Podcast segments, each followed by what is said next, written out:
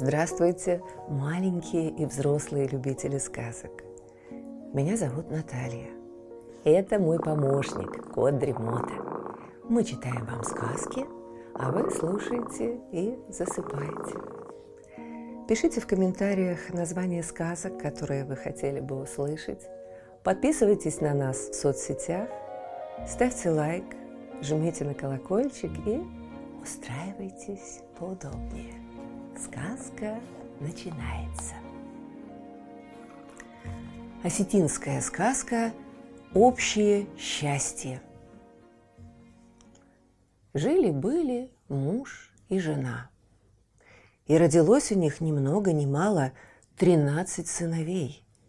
Выросли сыновья. Отец и мать нашли им невест и сыграли не одну, а сразу тринадцать свадеб – и стали они жить да поживать.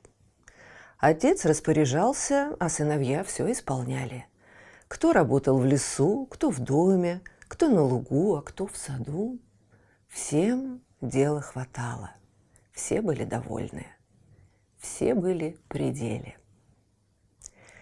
Сколько времени они так прожили, кто их знает. У каждого из тринадцати братьев родилось по тринадцати сыновей. Маленькие дети росли, росли, да и выросли. Пришла пора женить их. И поженили. 169 невест привели в дом. Не одну свадьбу, 169 свадеб сыграли они. Пришло время, и у молодых тоже родилось по 13 сыновей. В Хадзаре, старухи и старика, так много людей стало, что и не перечесть. Столько народу в доме – что большому селению пору. Всего было вдоволь у старика и старухи. Отары овец и коз, стада коров и буйволов, табуны лошадей, гусей, индеек, кур и уток без счету. Закрома полны ячменем и пшеницей, кадушки сыра девать некуда. И все были счастливы. Смех и песни не умолкали в доме – все называли друг друга «моё солнышко», говорили друг с другом ласково. Каждый старался лучший кусок отдать другому. Каждый хотел, чтобы у другого лучшая одежда была. Все они были богаты и сильны. Но подели их на отдельные семьи, и куда все уйдет? Не станет ни силы, ни богатства. И вот пришла беда. Разлад в семье – Бывало, никто не скажет «это мое», а говорит «это наше». А теперь, гляди, каждый норовит взять себе, отнять у другого. «Это мой бык», — говорит один. «Это мой конь», — говорит другой. «За этой козой я ходил, ты не трогай ее», — говорит третий. «Кто выдаил мою корову?» — кричит четвертый. И так во всем, и так каждый день. Каждый только и делает, что прячет от других все, что попадется под руку, прячет в свой сундук. Каждый кормит и ласкает только своего ребенка, а других не замечает вовсе. Случалось, что не своим детям и подзатыльники давали. Самый старший в семье, старик-отец, видит все, что делается, и сердце у него сжимается от горя. Сидит он в своем кресле дубовом, будто окаменел. Никто и не вспомнит о нем, не покормит. Извелся старик. А жена его даже и сидеть не могла, все лежала в постели. Как-то под Новый год отец собрал всю семью, и старых, и молодых, и мужчин, и женщин, даже детей созвал и говорит. «Слушайте, дети, что я вам скажу – Пусть этой ночью ни один не выходит из дома. Если любите меня, исполните мою просьбу. Хорошо, сказали все. Мы исполним твою просьбу, сами не выйдем и других не пустим. Ночью выпал глубокий снег. Когда день отделялся от ночи и петухи начали кричать, старик встал с постели, открыл дверь и выглянул на улицу. Видит, след взрослого идет от двери в сторону леса. Разгневался глава семьи, вернулся к себе в комнату, грузно сел в свое кресло и велел собрать всех домочадцев до единого. Когда все собрались, отец вышел к ним и стал корить. «Не стыдно ли вам обманывать меня? Все как один обещали мне, что никто не выйдет за дверь, а сами нарушаете свое слово. Клянемся солнцем, землей и небом, что ни мы, ни дети этой ночью не выходили. «Ну, ладно, посмотрим», — сказал отец. «Я узнаю, правду ли вы говорите». Старик взял топор под мышку и пошел по следу. Шел он, шел и пришел в дремучий лес. След довел его до высокого толстого дерева и оборвался. Под деревом лежали пышные сугробы снега. Там было теплее, чем в доме у старика. Как же узнать, кто вышел из его дома? Закутался старик в шубу, остался под деревом на всю ночь, но никого так и не увидел. Тогда решил старик свалить дерево. Недолго думая, сбросил шубу и стал подрубать его. Рубит острым топором, и щепки во все стороны летят. Подрубил дерево уже до половины, вдруг кто-то сверху спрашивает его. «Что ты делаешь, старик? Зачем дерево валишь зря?» «А ты кто такой?» «Я общее счастье твоей многолюдной семьи. А почему же ты сидишь в лесу? А где ж мне сидеть? Пришлось бежать из твоего Хадзара. Никто в семье больше обо мне не думает. Никто со мной не считается. Позабыли меня. И тебя тоже забыли. У них только и заботы о себе и своих детях. Сам посуди, как же мне оставаться в твоем доме, где каждый думает только о себе, там мне места нет. Старик согласился. Твоя правда. В моем хадзаре каждый думает о себе и часто даже во вред другому. Но ты, уваж старика, вернись обратно. Сколько хватит сил, я помогу тебе, чтобы не о себе думали, а обо всех, о всей семье. Не могу я вернуться в твой хацар, но зато я другим тебя уважу. Я дам каждому из твоих домочадцев то, что он у меня попросит. Пусть только каждый просит что-нибудь одно – Старик выслушал счастье, подумал, подумал и сказал. Поклянись небом и землей, что ты непременно дашь каждому из моих домочадцев то, что у тебя попросят. Счастье поклялось в том небом и землей. Старик надел шубу, взял топор под мышку и отправился домой. Целый день шел старик и только вечером пришел, кинул топор в угол, а сам сердитый сел в свое кресло. Забеспокоились, забегали его сыновья, внуки, правнуки, праправнуки и жены их, и дети их. «Что с нашим дедом?» — говорят. «Где он был ночью? Не болен ли? Не сердит ли на нас? А может быть, голоден? А может, нездоров? Не озяб ли? Заштопаны ли его носки? А рубаха как? не холодна ли постель? И каждый старается угодить старшему в доме, отцу всех, тому, кто всю жизнь провел в труде, больше думая о других, чем о себе.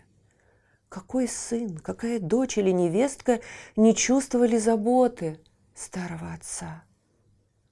А старик рассказывает. Счастье наше ушло от нас, и просьбы не помогли – не хочет возвращаться. Хорошо ли это? Никто не сказал «хорошо», но зато на перебой стали спрашивать. «А почему счастье обиделось? Что оно говорит?» А старый отец на это отвечает. «Потому что вы больше не слушаетесь меня, вашего старшего. Каждый стал думать только о себе. Пойдет на охоту, тушу серны принесет себе, своей жене и своим детям, а не всей семье. Все говорите «моё», «моё», а не «наше». Нам большой дом нужно строить, ведь погляди, сколько вас стало. А строить никто не хочет. Каждый говорит, себе я построю, другим не хочу. А счастье так говорит. Где не хотят общего добра, а один тянет себе, другой себе, там нет места счастью. Разве у вас есть место для меня? Все молча слушали слова старика, и каждый думал про себя. Правду говорит счастье. Сегодня утром счастье сказала мне, иди домой, я уважу тебя, дам каждому из твоих домочадцев то, что он меня попросит. Пусть только каждый просит что-нибудь одно. Пусть и старый, и молодой, и мужчина, и женщина скажет, что он хотел бы попросить у счастья. И все наперебой стали говорить. Один хотел бы получить у счастья двух быков, другой – коня, третий – оружие. Те хотят побольше ячменя или пшеницы, новых чувяков или одежды, меч или лук со стрелами – так все сказали старому деду, кто чего хочет.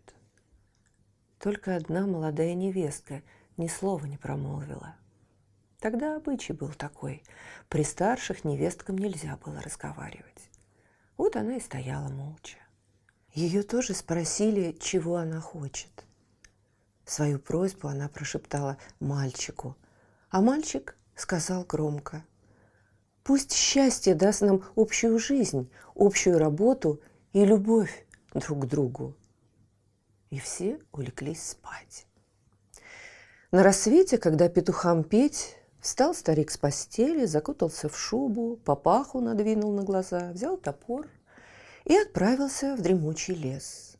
Долго шел старик, целый день. И к вечеру дошел до большого дерева. Хоть под большим деревом и тепло было, все же он поплотнее закутался в шубу и лег спать.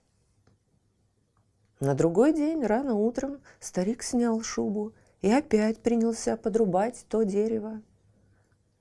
«Что тебе нужно от меня?» – опять спросил кто-то с дерева. Это счастье говорило.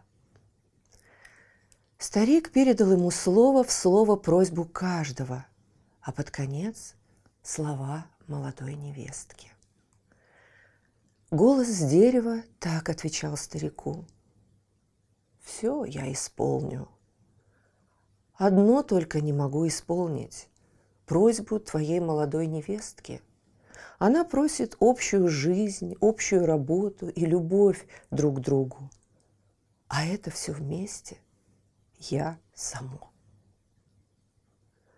Сколько не упрашивал старик, счастье все одно и то же. Не могу исполнить просьбу твоей молодой невестки. Ты же мне поклялся небом и землею, что исполнишь все, о чем попросят мои домочадцы. Тогда почему ты не исполняешь просьбу молодой невестки? Клятву нарушаешь? А может, ты нарочно рассорила мою семью? «Что с тобой поделаешь?» – отвечает голос с дерева. «Я дал клятву и не в силах ее нарушить. Ступай себе домой, а там видно будет». «Будь здоров», – сказал старик, надел шубу, взял топор и отправился обратно. Когда старик пришел домой, усталый, сел он в свое резное кресло. Вся семья прибежала к нему – И старые, и малые, и мужчины, и женщины. Одни теплыми руками согревают ему лицо, другой теплой водой моет его ноги, третий приносит есть и пить. Юноши запели песни, чтобы усладить слух старика. Девушки пляски затеяли. На другой день все до одного приступили к работам с самого рассвета. Кто рубит лес, кто возит бревна для нового дома, кто корм задает овцам, быкам и коровам, буйволам, верблюдам и коням, кто чистит хлев, кто двор, кто печет пироги, кто шьет, кто песни поет, кто на фандыре играет, кто детям сказки рассказывает, а кто кормит маленьких. Каждый старается сделать свою работу лучше и быстрее, чем другие. Все стали говорить «наша работа», «наше добро», «наши дети», а слово «моё» будто вовсе и не знали. Радостью заблестели глаза всех, щеки порозовели, кровь с молоком. Дети толстенькие, чистенькие, веселенькие. Кони, овцы и козы, коровы и буйволы тучные и гладкие – шерсть лоснится на них и ходят важно. Даже кошки и те стали ласковее. Днем вся семья работает, не уставая, а как вечер наступит, новый большой дом наполняется людьми, веселыми и бодрыми. Счастье навсегда поселилось в большой семье. И было то счастье для всех единым общим счастьем стало оно. Слышите, кот Дремота запел свою песенку. Это значит, что пора засыпать. Мы обязательно встретимся снова. Ну а сейчас спокойной ночи.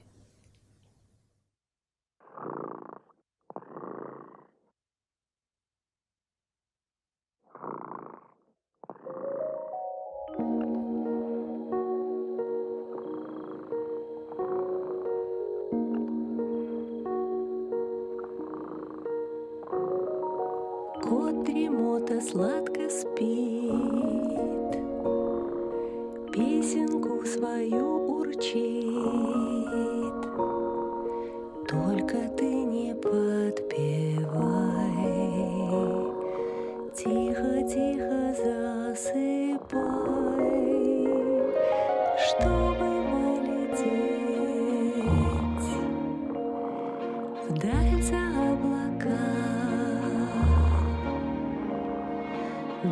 Нужно крепко спать